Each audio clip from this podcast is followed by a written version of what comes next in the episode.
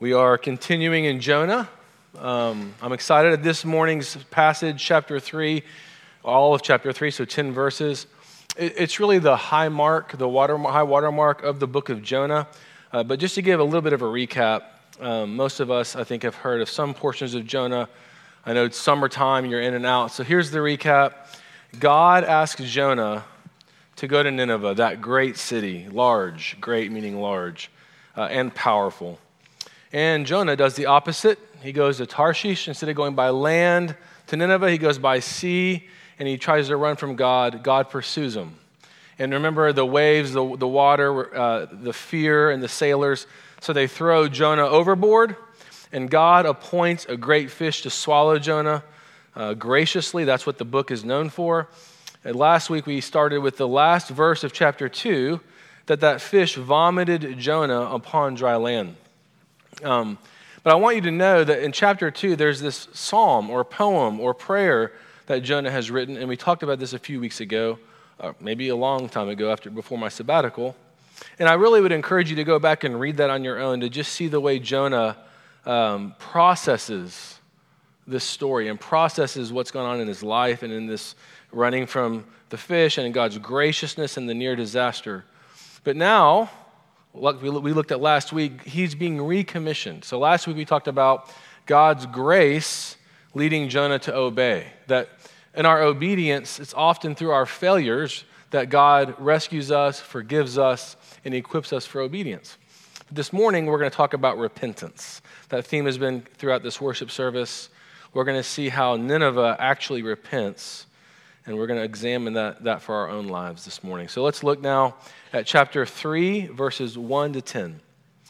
Then the word of the Lord came to Jonah the second time, saying, Arise, go to Nineveh, that great city, and call out against it the message that I tell you. So Jonah arose and went to Nineveh according to the word of the Lord. Now, Nineveh was an exceedingly great city, three days' journey in breadth. Jonah began to go into the city, going a day's journey, and he called out, Yet 40 days, and Nineveh shall be overthrown. And the people of Nineveh believed God. They called for a fast and put on sackcloth, from the greatest of them to the least. The word reached the king of Nineveh, and he arose from his throne, removed his robe, covered himself with sackcloth, and sat in ashes. And he issued a proclamation and published through Nineveh By the decree of the king and his nobles, let neither man nor beast, herd nor flock taste anything. Let them not feed or drink water, but let man and beast be covered with sackcloth, and let them call out mightily to God. Let everyone turn from his evil way and from the violence that is in his hands. Who knows? God may turn and relent and turn from his fierce anger so that we may not perish. When God saw what they did, how they turned from their evil way, God relented of the disaster that he had said he would do to them, and he did not do it. This is the word of the Lord. Um, this VBS week, uh, the, the theme was Marcia Carnes was teaching on Jesus is the only real superhero. Now, when I first heard that, I kind of thought, okay, you know, but then I realized I think I've preached on that. Like, that's actually a really good theme. So, it's Coleman, if you'll put our slide up, this is the, the image she used. So, here you have all the famous, uh, my daughter's pointed out, only male superheroes. So, I'm sorry, there are powerful women superheroes missing. But in the middle is Jesus saying, and that's how I save the world. When uh, I got to one of the groups, uh, Francis Hatfield saw this and said, um, now, I know who all those guys are, but I don't know who that guy in the middle in the white is. So we appreciated her honesty. Um, I texted that to Shane. He said, We practice the second commandment at my house. We do not show images of Jesus. That's why she's unaware of who, who that is. So, okay, you can take that off. That's what we are, that's what the kids are looking at this week. Why do I bring that into this uh, Jonah study? Because when you see a slot, when you think about superheroes, um, they have to solve, like they, they rescue from grave, grave danger, right? Like when I watch Spider-Man or any of my superheroes that I, that I love, I'm always slightly annoyed that they don't just fight crime. Like every time they get their superpower, what happens? A worse, more heinous enemy shows up, and all of their powers are needed. And, and I think often in our story of redemption, we forget the length Jesus had to go to, meaning we forget how evil we really are. We forget how evil the world really is. And I think for Jonah, the struggle for him in loving Nineveh, we're going to unpack where, what's going on as we move on, but I just want you to know the struggle really is he doesn't know how rescued he was, right? So for him, it doesn't make sense until the end of Jonah, the story, for him to love Nineveh because he's forgotten the length Jesus has gone to or, the, or Yahweh has gone to to rescue him. So repentance is what we're going to look at this morning. Uh, Nineveh seems to be repenting in this story. It seems to be a revival uh, some have called it one of the greatest revivals of all time. I mean, this great evil city completely turning and coming back to God. That would be what appears to happen. And it's through the lens or through the, the process of repentance. So we're going to look at a couple of things. One, uh, I'm working on my, uh, on my, my points still. So here's what we're going to go with half repentance, point one. Point two, whole repentance. And then point three, how do we do it? So, half repentance. Let's just talk through the story a little bit. Jonah's been commissioned. You've heard me say that. You've read the text. And he's got, he has an, an eight word sermon in the English, eight words. Um, in the Hebrew, it's even less. And here's the sermon. He goes in half, he goes one day's journey into the city and then yells, Yet 40 days, and Nineveh shall be overthrown. That's all it took, right? That's his sermon. And what we find out, now, again, let me be clear a couple of things. Possibly he said it repeatedly. Maybe he kept saying it. Possibly that's just a summary of a larger amount of words he said. But what we know is the immediacy of its effect.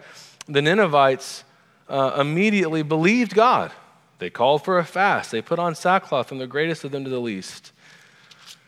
And then it says, the word reached the king of Nineveh. Now, the question, a lot of people, a lot of commentators think this is sort of the people got it first and then the king. That's very possible. Sometimes in the Hebrew, uh, the writer will present the whole picture and then give the details, like the creation story.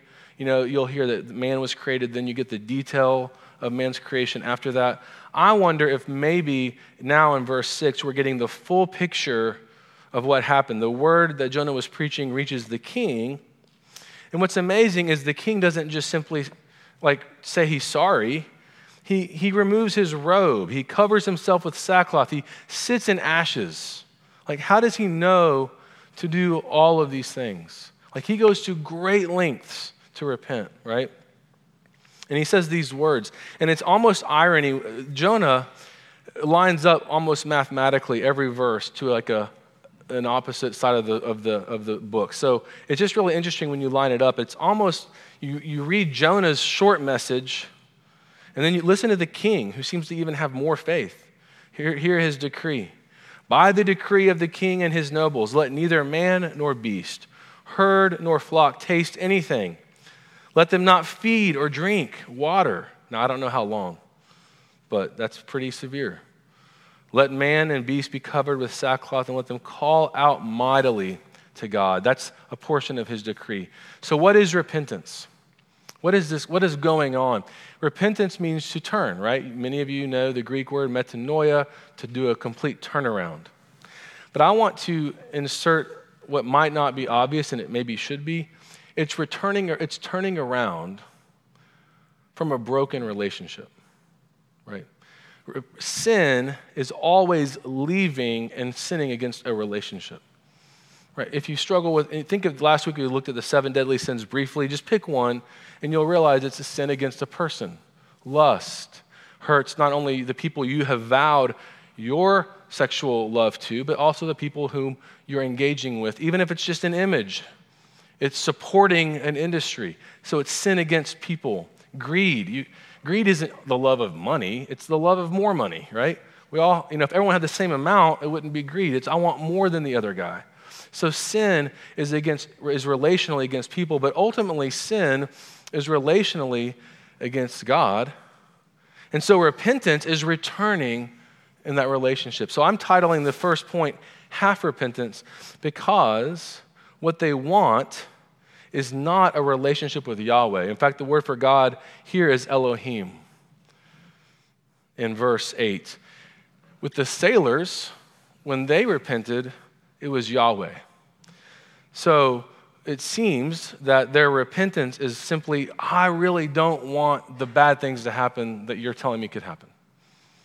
And that's not a bad start. That's actually what that's part of repentance. It's seeing the law telling us of the danger. It's us reading scripture and seeing the, the grave risk we're in and we repent. But the heart of repentance is, is a return to the Father. So this might be better called penance. Penance, where you try to make a payment for your own sin. It seems like, uh, you know, the movie The Mission, Robert De Niro. Anyone see that movie in the like 70s?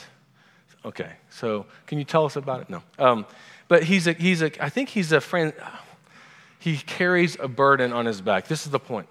And he's trying to find penance for his sin. He had a horrible past, and all he's doing, as, as beautiful as the movie is, is carrying this weight on his back, like climbing a mountain in Brazil and trying to earn his way back to the God, to the God whom he offended.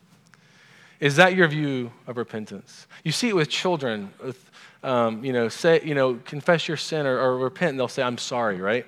Sorry. That's it. And then you, if you bring any more up, what's the next line? I said, "I'm sorry." Like this is done. Conversation's over. I've paid for that. Versus repentance, which is, I want a restored relationship. So let's move into the second point and spend more time there. What would whole repentance look, fi- look like? In other words, what are you sorry for? Right? Have you ever asked a child that?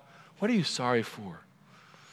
You know, the way we parent might be a good idea to treat our own hearts. When I struggle with sin, how often am I saying, What am I really sorry for? What did I do? So, with Jonah, the, the, the, the aim of this letter, the aim of this prophecy is really to Jonah himself and to Israel. So he needs whole repentance. Um, many, many uh, commentators have seen the fact that Jonah is really an Old Testament look at the New Testament parable of the prodigal son, right? If you know the story of the prodigal son, um, there's a rich father who has you know, many possessions with two sons, and one of his sons, the younger brother, demands his inheritance, essentially saying, You're dead to me. I want what is mine. He goes to the far country, he squanders it, and then a famine comes, and he's eating not even the food of pigs. He's not even able to eat their food. And so he realizes, I long to go back to my father. Only I'm going to go back as a servant, penance right? He's going to go back and perform penance. And so as he comes back to the father, the father does what? Does it, you all know the story. He sees him from far off, hikes up his garment, and he runs to, jo- to the son, not to Jonah, to the younger brother. And I want to point out this quote by Charles Spurgeon on the front cover of, this, of the worship guide. There are three quotes on repentance they're all good, but I think the first two are sort of the halfway repentance. I mean, they're good, but they're only halfway good. Look at the first one Oswald Chambers. Repentance always brings a man to this point I have sinned. The surest sign that God is at work is when a man says that and means it.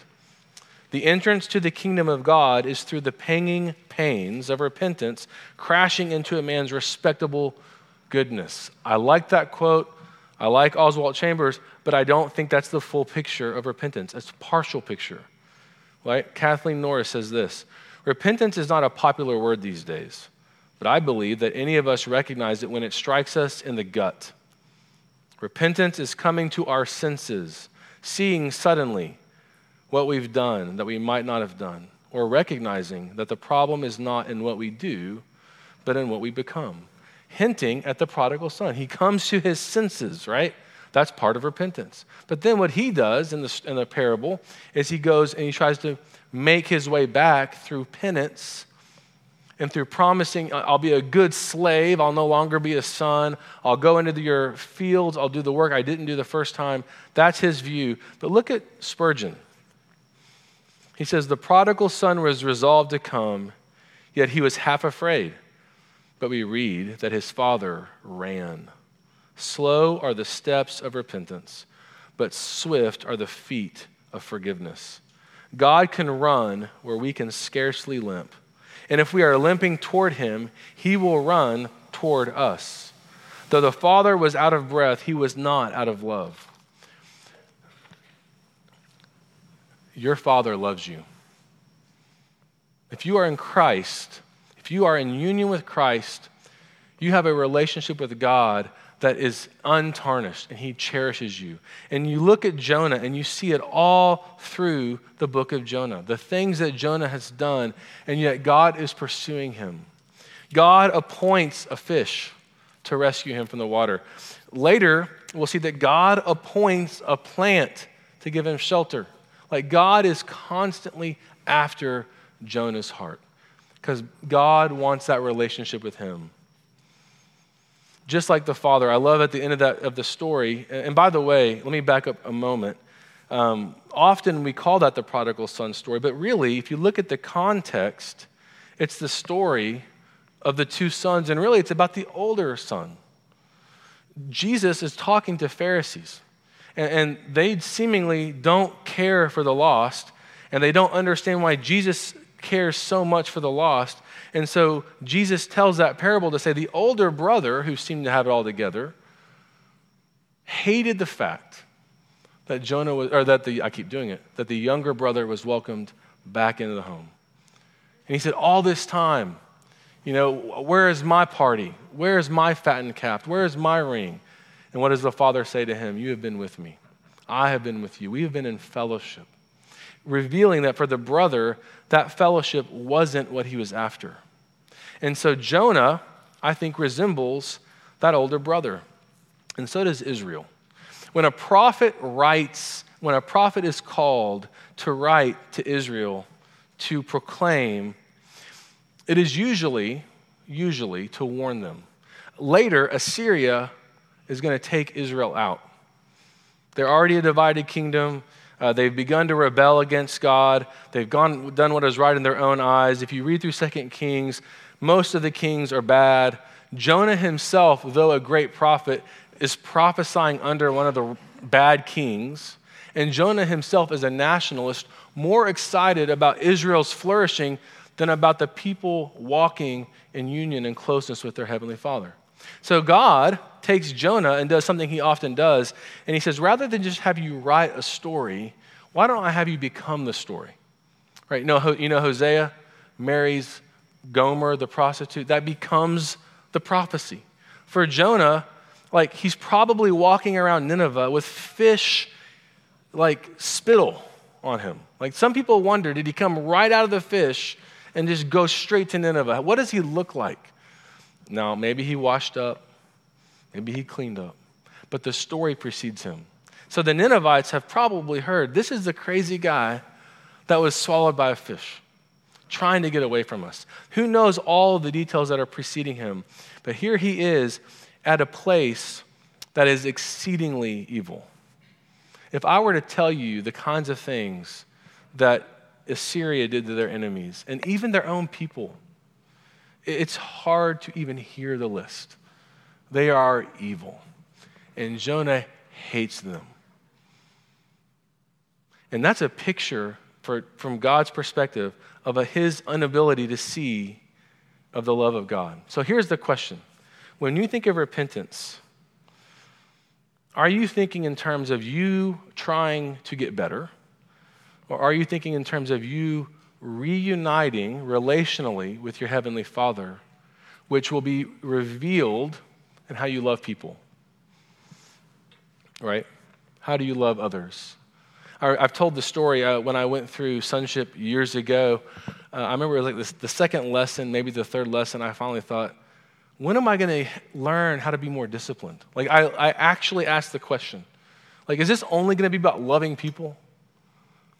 we forget that that is the law, right? Love the Lord your God, love your neighbor as yourself. And so when we are in repentance, we will begin to grow in love for others because the reason we're not loving people is what? I. I. I will do, I will survive, I will live. This morning I was reading Galatians 2:20. Uh, just kind of struck me. I've read it. We've all read it a million times. If you haven't memorized it, please do.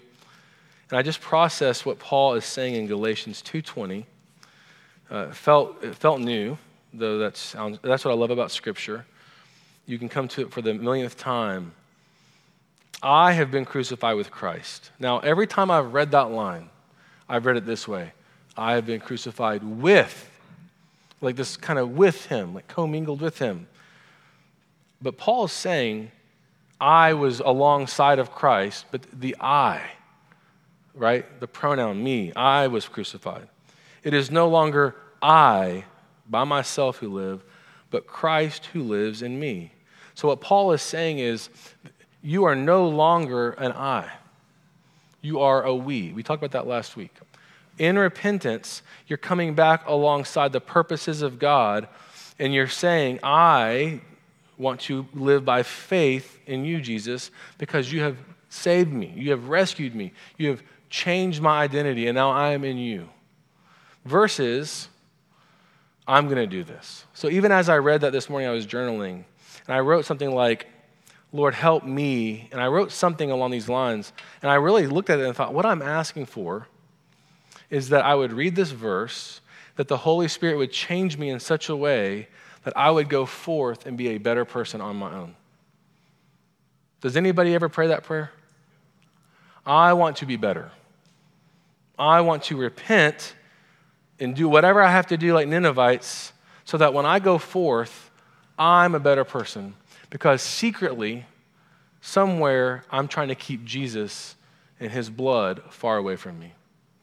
So, what is the process? Our third point is to move into our union with Christ through repentance.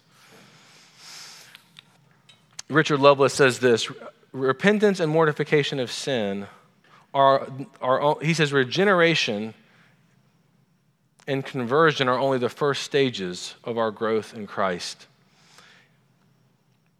The spiritual life demands repentance, a new mind of repentance. To fully develop this, he uses the word metanoia, but repentance, in the process of sanctification involves the breaking up of every area of conformity to the world's patterns of corporate flesh and the increasing transformation of our lives by the Holy Spirit, renewing his work in our minds. And he quotes John Owen, who says this The vigor and the power of spiritual life is dependent on mortification of sin. He goes on to talk about the law, and he says the law is a tracer chemical to your heart, revealing where you are living alone, living in isolation, living apart from God. So when the law comes and says, Love your neighbor as yourself, right? That's the law saying to me, Where am I not doing that? And so for Jonah, the chief sin of Jonah was hatred for the Ninevites. You might call it racism and my question to you is where are you relationally broken down? Where are you relationally separated from people? What relationships are, um, are just not right? I mean, I don't know how else to say that. Sometimes I think we fool ourselves into thinking, no, I have, I, I'm doing fine relationally. I have, I keep short accounts. I'm a, I'm, a, I'm a good relationship with everybody I care about because the people I don't like, I don't talk to. You know, like they're gone. So I've cut them out, but I have great relationships. My question to you is how are you relating to the people in your life? How do you handle others that are different from you? Do you, this is a, a stretch, I'm going to set us up for the next thought, but do you notice the ways you hate?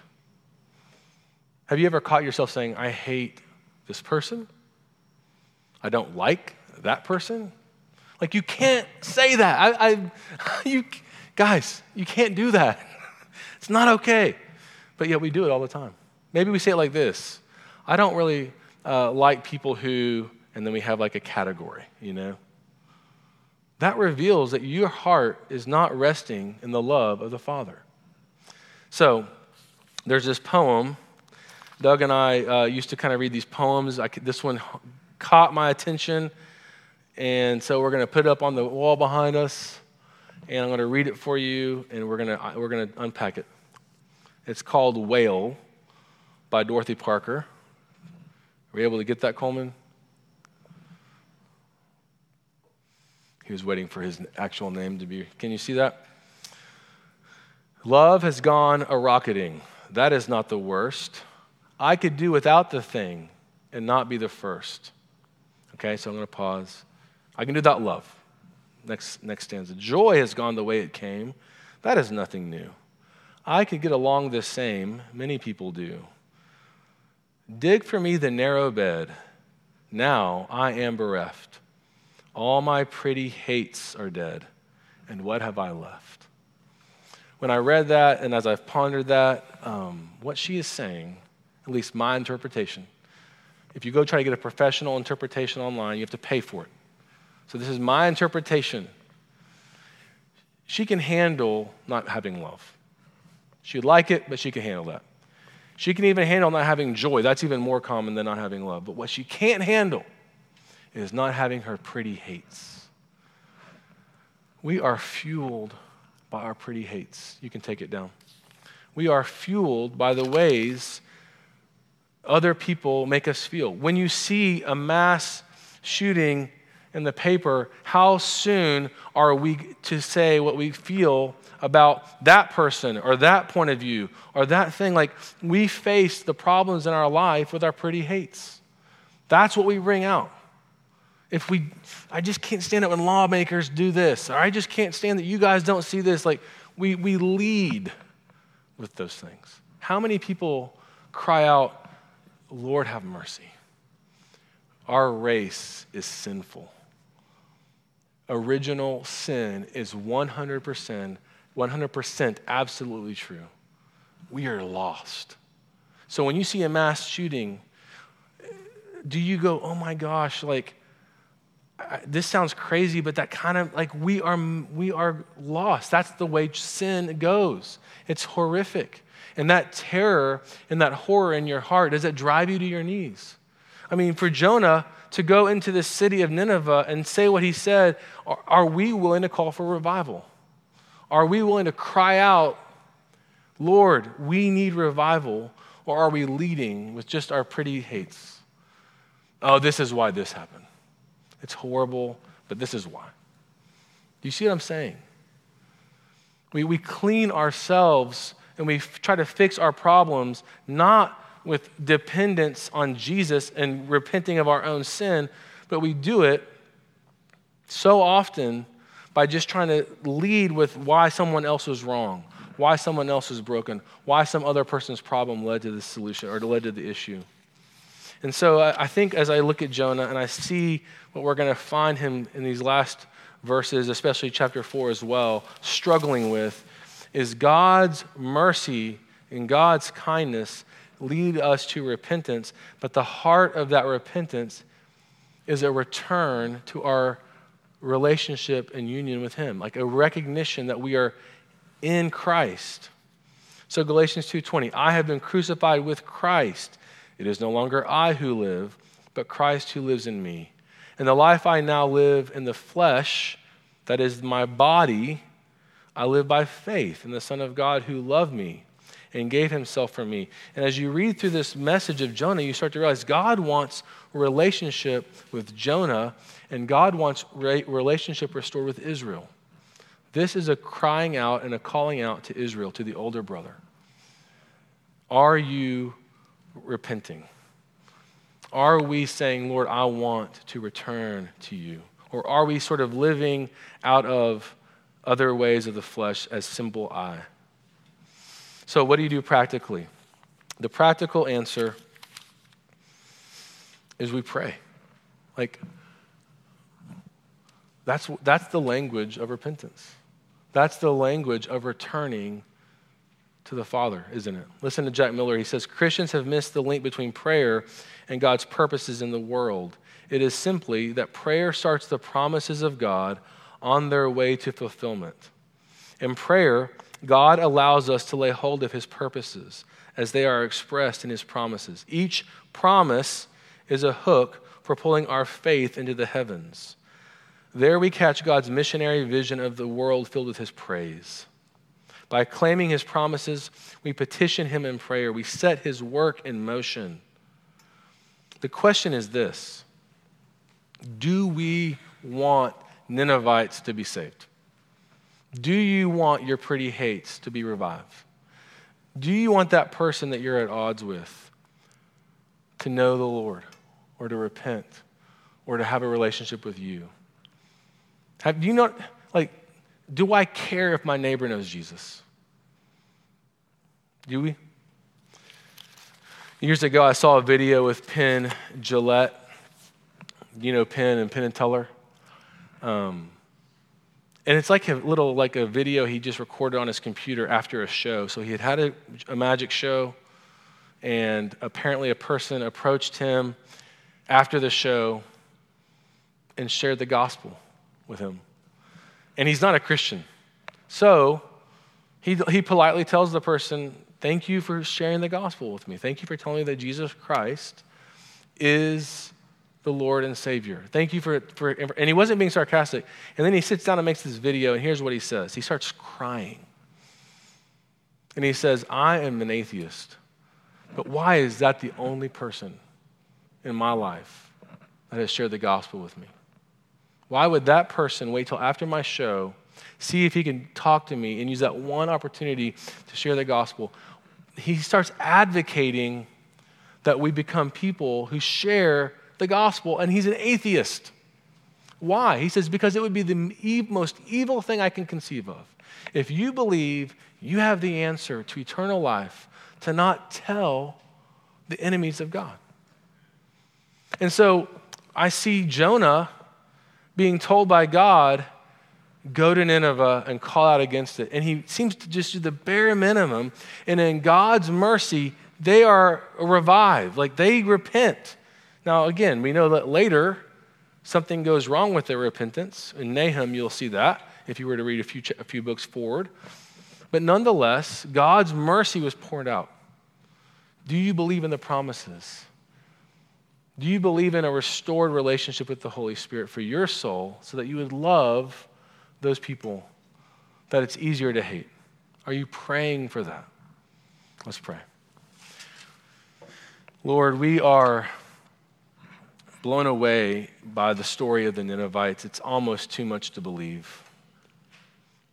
And yet, you show yourself to be merciful. And we think back to the slide at the beginning, Lord, and see that um, indeed, Jesus, you are the only one that has rescued. And the length you had to go to is death. Forgive me, Lord, for um, saying that so many times that I forget it, saying it so many times that I don't feel it anymore. I pray that we each, as we take communion this morning, would feel and understand freshly the cost of our rebellion. Holy Spirit, I pray you would pour into us the reality that we are saved, that our identity is now in Christ, and that we no longer have to try to prove anything, that we can live out of the fruit of the Spirit because of what you've done. Would you open our eyes to that reality as we take this supper together for your glory? Amen.